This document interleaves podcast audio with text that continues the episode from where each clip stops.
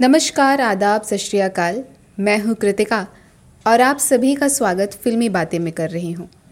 तो आज हम बात करेंगे उस फ़िल्म की जिसे बनने में पूरे 16 साल लग गए। ये फ़िल्म इंडियन सिनेमा की मील का पत्थर भी साबित हुई। साथ ही साथ हिंदी सिनेमा को नई दिशा देने में भी इस फ़िल्म का बड़ा योगदान रहा। ये फ़िल्म अपने ज़माने की सबसे महँगी और सुपरहिट फ़िल्म भी साबित हुई। जी हाँ हम बात कर रहे हैं 1960 में आई मुगले आज़म की। तुम्हारे काबिल नहीं। यो नहीं। एक लाडले बेटे के बाप बनकर मुझे अपने कलेजे से लगा लीजिए। और उन्हीं प्यार भरी नज़रों से देखिए जिनसे पहली बार आपने मुझे देखा था। मुझे हिंदुस्तान का शहजादा नहीं अपना बेटा समझिए। और फिर कहिए कि अनारकली मेरे काबिल नहीं। हम एक लाडले बेटे की शफीक बाप ज़रूर हैं। मगर हम शहनशाह के फ़र्ज़ को नजरअंदाज नहीं कर सकते। जिसे डायरेक्ट किया के आसिफ ने और प्रोड्यूस किया शाहपुर पल्लोनी जी ने। फ़िल्म की पटकथा लिखने का जिम्मा उस समय के उर्दू लेखक अमान, कमाल अमरोही, वजाहत मिर्ज़ा, एहसान रिजवी को सौंपा गया। संगीत की बागडोर नौशाद जी ने संभाली तो वहीं शकील बदायूनी ने गीत लिखे। गानों को गुनगुनाया मशहूर गायिका व गायक लता मंगेशकर, शमशाद बेगम, मोहम्मद रफ़ी और बड़े गुलाम अली खां साहब, जो पेशे से एक क्लासिकल सिंगर भी थे। आखिर इतना लंबा समय क्यों लगा इस फ़िल्म को बनने में? जानेंगे इस गाने के बाद, जिसे लिखा है शकील बदायूनी ने कंपोज किया है नौशाद जी ने और गाया है लता मंगेशकर ने।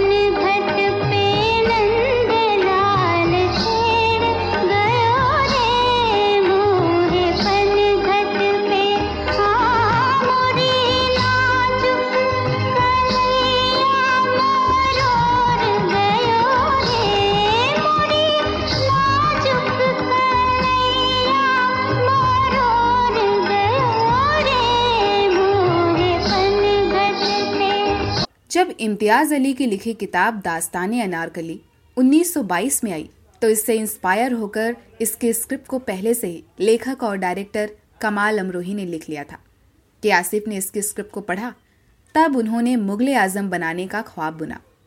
मुगल आज़म बनाने का कारवां 1944 से शुरू हुआ। उस वक्त फ़िल्म के फाइनेंसर शिराज अली थे और फ़िल्म के लीड रोल में अकबर के लिए चंद्रमोहन, अनारकली के लिए नरगिस और डी के सप्रू जी को सलीम के किरदार के लिए चुना गया। और 1946 में बॉम्बे टॉकीज स्टूडियो में शूटिंग भी शुरू हो गई। लेकिन शूटिंग के लगभग डेढ़ साल बाद भारत और पाकिस्तान के बंटवारे ने तनाव भरा माहौल पैदा कर दिया। शिराज अली पाकिस्तान चले गए और के आसिफ अकेले पड़ गए। वहीं दूसरी ओर अकबर के रोल के लिए चुने गए चंद्रमोहन जी की हार्ट अटैक से मृत्यु हो गई। फ़िल्म को बीच में ही रोकना पड़ा। के आसिफ ने फिर भी हिम्मत नहीं हारी। फ़िल्म को नए सिरे से उन्नीस सौ इक्यावन में शुरू किया गया और फ़िल्म के स्क्रिप्ट पर फिदा हुए शाहपुर पल्लोनी जी ने फ़िल्म को फाइनेंस करने का फैसला किया। कास्टिंग में दिलीप कुमार को सलीम का, मधुबाला को अनारकली और पृथ्वीराज चौहान कपूर को अकबर का रोल मिला। के आसिफ अब हर तरह से फ़िल्म को एक अलग रंग देना चाहते थे, इसलिए फ़िल्म के सेट को क्राफ्ट करने के लिए बाहर से कारीगरों को बुलवाया। कॉस्ट्यूम को माखनलाल एंड कंपनी ने तैयार किया था। जरदोजी कढ़ाई में महारत हासिल किए हुए दिल्ली के दर्जियों से खास अकबर के कॉस्ट्यूम को सिलवाया गया। हैदराबाद से जेवरात आए, आगरा से जूते चप्पल मंगवाए गए और तो और हथियार के सारे सामान राजस्थान से खास मंगवाए गए थे। प्यार किया तो डरना क्या, इसकी शूटिंग में पूरे दो साल क्यों लग गए? और भी इससे जुड़े किस्से जानेंगे इस गाने के बाद। इस गाने को लिखा है शकील बदायूनी ने कंपोज किया है नौशाद जी ने। गाने को आवाज़ दी लता मंगेशकर और शमशाद बेगम ने।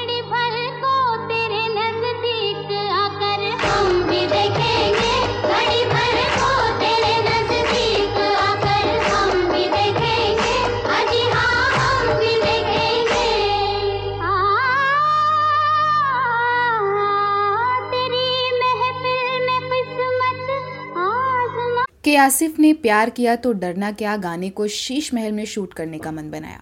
और इसलिए उन्होंने शीश महल का सेट बनाने की तैयारी शुरू कर दी। शीश महल के सेट पर लगे शीशे बेल्जियम से मंगाए गए और इसकी कारीगरी के लिए फिरोजाबाद से खास कारीगरों को बुलवाया गया था। इस वजह से सेट को तैयार होने में ही पूरे दो साल लग गए। साथ ही साथ पंद्रह लाख रुपए भी खर्च हो गए थे, जो उस समय एक फ़िल्म के बजट से भी कहीं ज़्यादा थे। सेट तैयार तो हो गया, मगर गाने को शूट करने पर कैमरा शीशे में दिख जाता और जिसका तोड़ निकालने के लिए हॉलीवुड से खास डायरेक्टर्स को बुलवाया गया। और कुछ सुझाव ना मिलने के कारण उन्होंने शूट ना करने की सलाह दी। लेकिन के आसिफ के मुश्किलों को मुगल आज़म के सिनेमाटोग्राफर आर डी माथुर ने आसान कर दिया। वह सेट पर मोमबत्ती लेकर पहुँचे और कैमरे को रखने की सही जगह ढूंढ ली। इस गाने को लिखने के पीछे नौशाद व शकील जी ने शाम से रात तक मेहनत की। कई शायरों की शायरी भी लिखी, मगर काम न बना। रात से आधी रात हो गई। फिर नौशाद जी को उत्तर पूर्वी एक लोकगीत याद आया। प्रेम किया क्या चोरी करी है? और गाने को गज़ल में बनाया गया। और सुबह तक गाना रिकॉर्डिंग के लिए भी तैयार हो गया। तो चलिए, सुनते हैं लता जी की आवाज़ में गाया हुआ ये गाना। और जानेंगे जब फ़िल्म के एक सीन में तानसेन राग छेड़ने वाले थे। तो उस राग को आवाज़ देने के लिए बड़े गुलाम अली खान साहब को के आसिफ ने कैसे राज़ी किया? प्यार किया तो डरना क्या, जब प्यार किया तो डरना क्या? प्यार किया कोई चोरी नहीं की, प्यार किया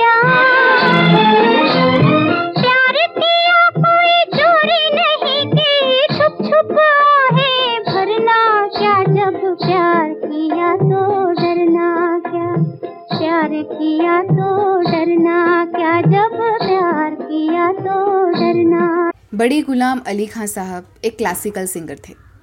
और वो कभी भी फ़िल्मों में गाना नहीं गाते थे। कि आसिफ को एक सीन में उन्हीं से गवाना था, इसलिए उन्होंने नौशाद जी से उनसे बात करने के लिए कहा। लेकिन खान साहब नहीं माने। नौशाद जी ने आसिफ जी को खान साहब के पास ले गए। फिर खान साहब ने दावेदारी के साथ पच्चीस हज़ार रुपये पर भी ना गाने की ठान ली थी। लेकिन के आसिफ को तनिक भी झिझक ना हुई। उन्होंने खान साहब को पच्चीस हज़ार रुपये देने की बात कह डाली। और यकीनन, खान साहब से एक नहीं दो दो गाने गवाए और दूसरे गाने के पच्चीस हज़ार अलग से दिए गए। उस वक्त लता मंगेशकर, मोहम्मद रफ़ी जैसे बड़े प्लेबैक सिंगर्स को महज 500 या एक हज़ार रुपये का ही मुआवजा मिलता था।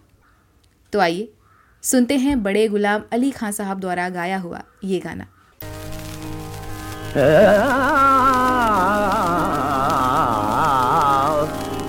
सोबतन राज दुलार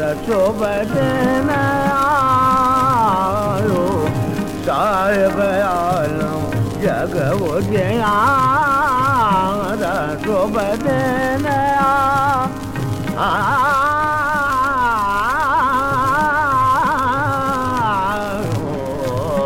फ़िल्म की शूटिंग मई की तपती गर्मी में शुरू हुई, जिसकी वजह से कलाकारों को भी काफ़ी परेशानियों का सामना करना पड़ा। कास्टिंग में चुनी गई मधुबाला बतौर अनारकली को हार्ट डिसीज था, जिसकी वजह से वो सेट पर बार बार बेहोश हो जाया करती थी। भारी भरकम जेवरात की वजह से उन्हें स्किन की समस्याएँ भी होने लगी।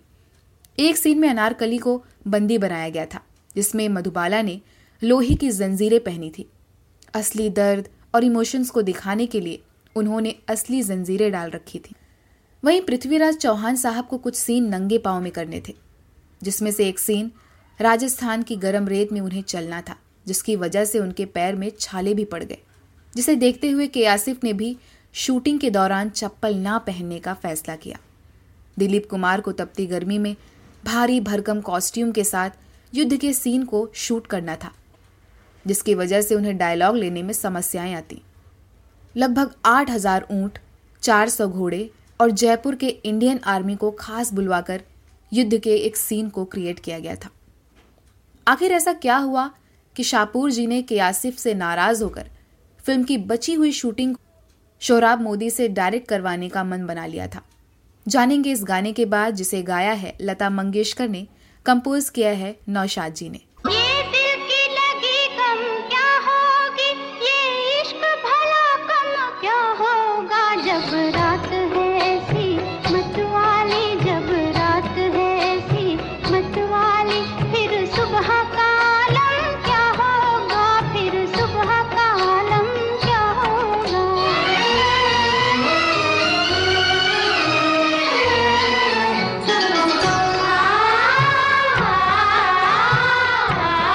फ़िल्म को बनाने के लिए कोई भी बजट फिक्स नहीं था। कि आसिफ के लिए या मुगले आज़म उनके दिल के बेहद करीब थी। उसे हर तरह से यादगार बनाना चाहते थे। इसीलिए वो पैसा खर्चा करने में बिल्कुल भी नहीं कतराते थे। उनकी हसरतों की वजह से बनाया हुआ बजट हमेशा कम पड़ जाता और जिससे हैरान होकर शाहपुर जी ने बची हुई फ़िल्म की शूटिंग शोहराब मोदी से करवाने की सोची। लेकिन के आसिफ के जिगरी दोस्त दिलीप कुमार जी ने शाहपुर जी को समझाया कि आसिफ तो एक फकीर इंसान है। वो एक भी रुपया खुद पर खर्च ना कर फ़िल्म के खर्च में लगा दिया। और इस तरह उनकी ईमानदारी और मुगल आज़म के लिए उनकी मोहब्बत के शाहपुर जी कायल हो गए। और इस तरह लंबे और मुश्किल सफ़र के साथ पूरी हुई मुगल आज़म की शूटिंग।